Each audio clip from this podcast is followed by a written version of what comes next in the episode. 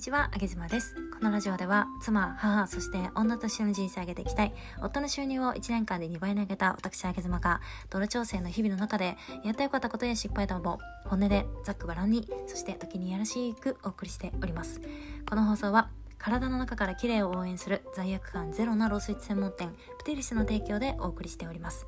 オーガニック材料を使ったローケーキがなんとワンホールごせんえんだいからオンラインで購入できます。概要欄のリンクより美しいスイーツたちをご覧ください。えー、今日は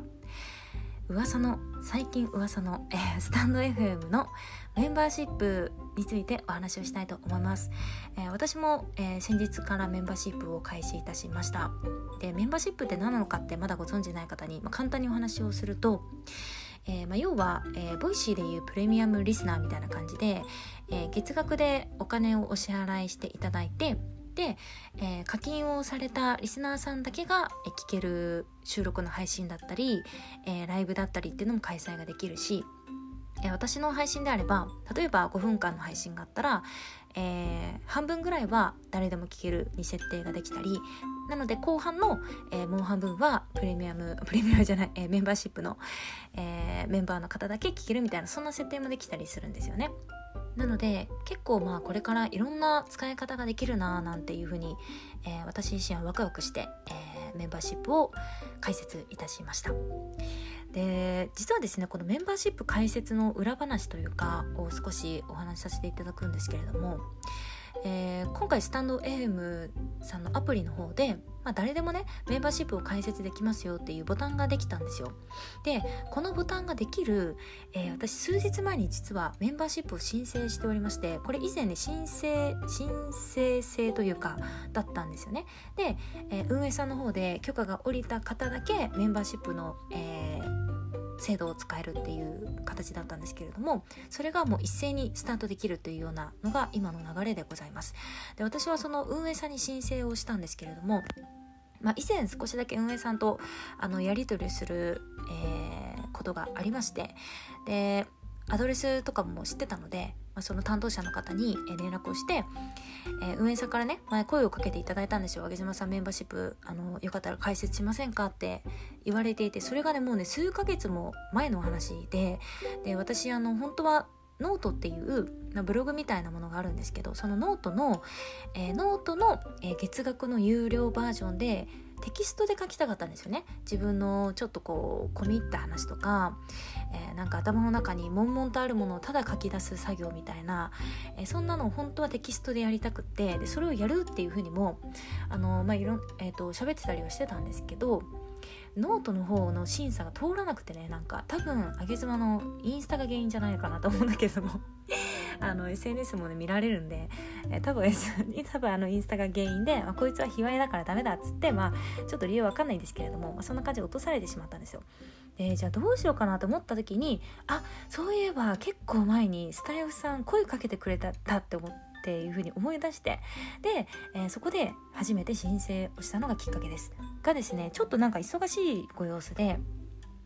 えー、まだ多分あげずまのその申請を見てもらえてないのかわかんないんですけれども、あのちょっとお返事待っててくださいねみたいな感じであのご連絡いただけていたんですが、その待っててくださいねって言ってもらったメールの日に、えー、確かアプリの方で、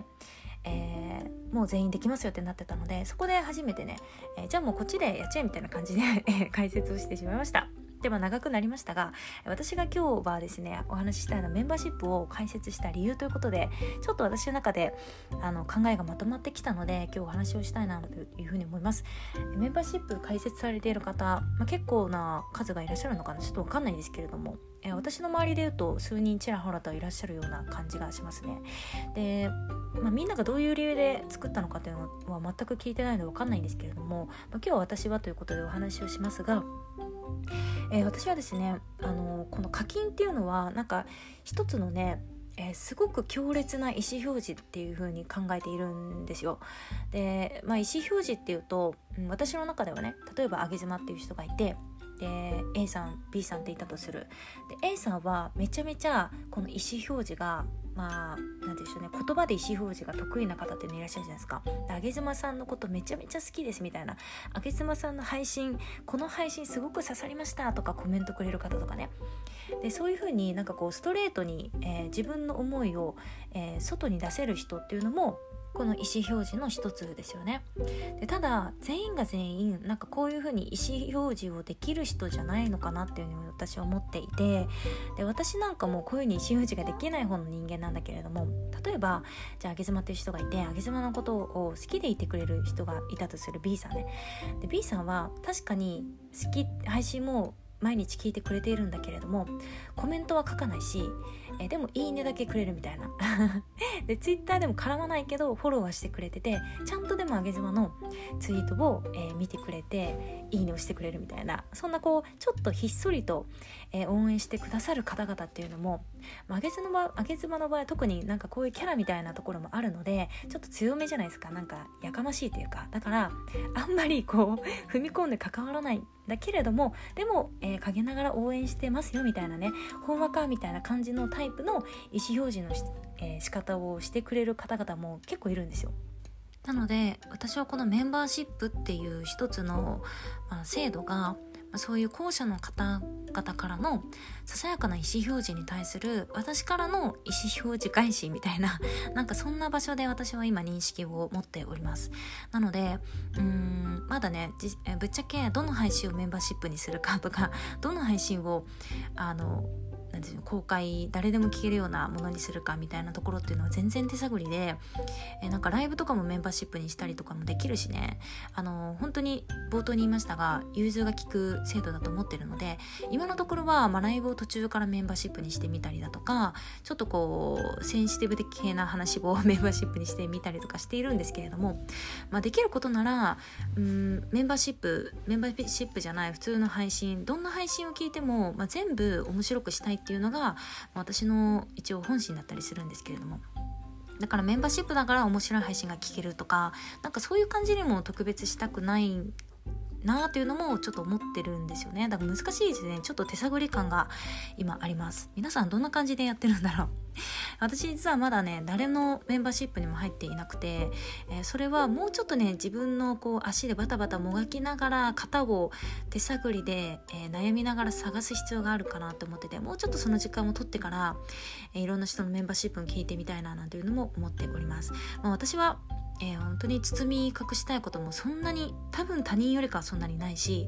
まあ、言葉も選んではいるんですけれどもおそらく他の人よりも選んでない方だと思いますし、なので、まあ、基本的に、えー、どの配信でもざっくばらんにお話をしていくっていうのが私のスタンスではあるんですけれども、いかんせんこの、えー、メンバーシップと、えー、メンバーシップでない配信の区別の仕方っていうのはちょっとまだ手探りではあります。なので、えーまあ、こんな、えー、ブレブレな感じも、えー、合わせてお届けできたらななんていうふうに思っているので、まあ、もしねよかったらメンバーシップの方入ってみて、えー、もらってもいいかなというふうに思いますが、まあ、あまりおすすめはしません。なぜならやっぱりまだブレているし、なんかこういうちょっとこういうこと悩んでるんですよねとかね、ちょっと考え中なんですよねみたいな話も今後メンバーシップの方ではしていく予定ではあるので、なんかそういうのがちょっとあれだなっていう思う方は、えー、まだ全然登録をしない方がいいのかなというふうに思います。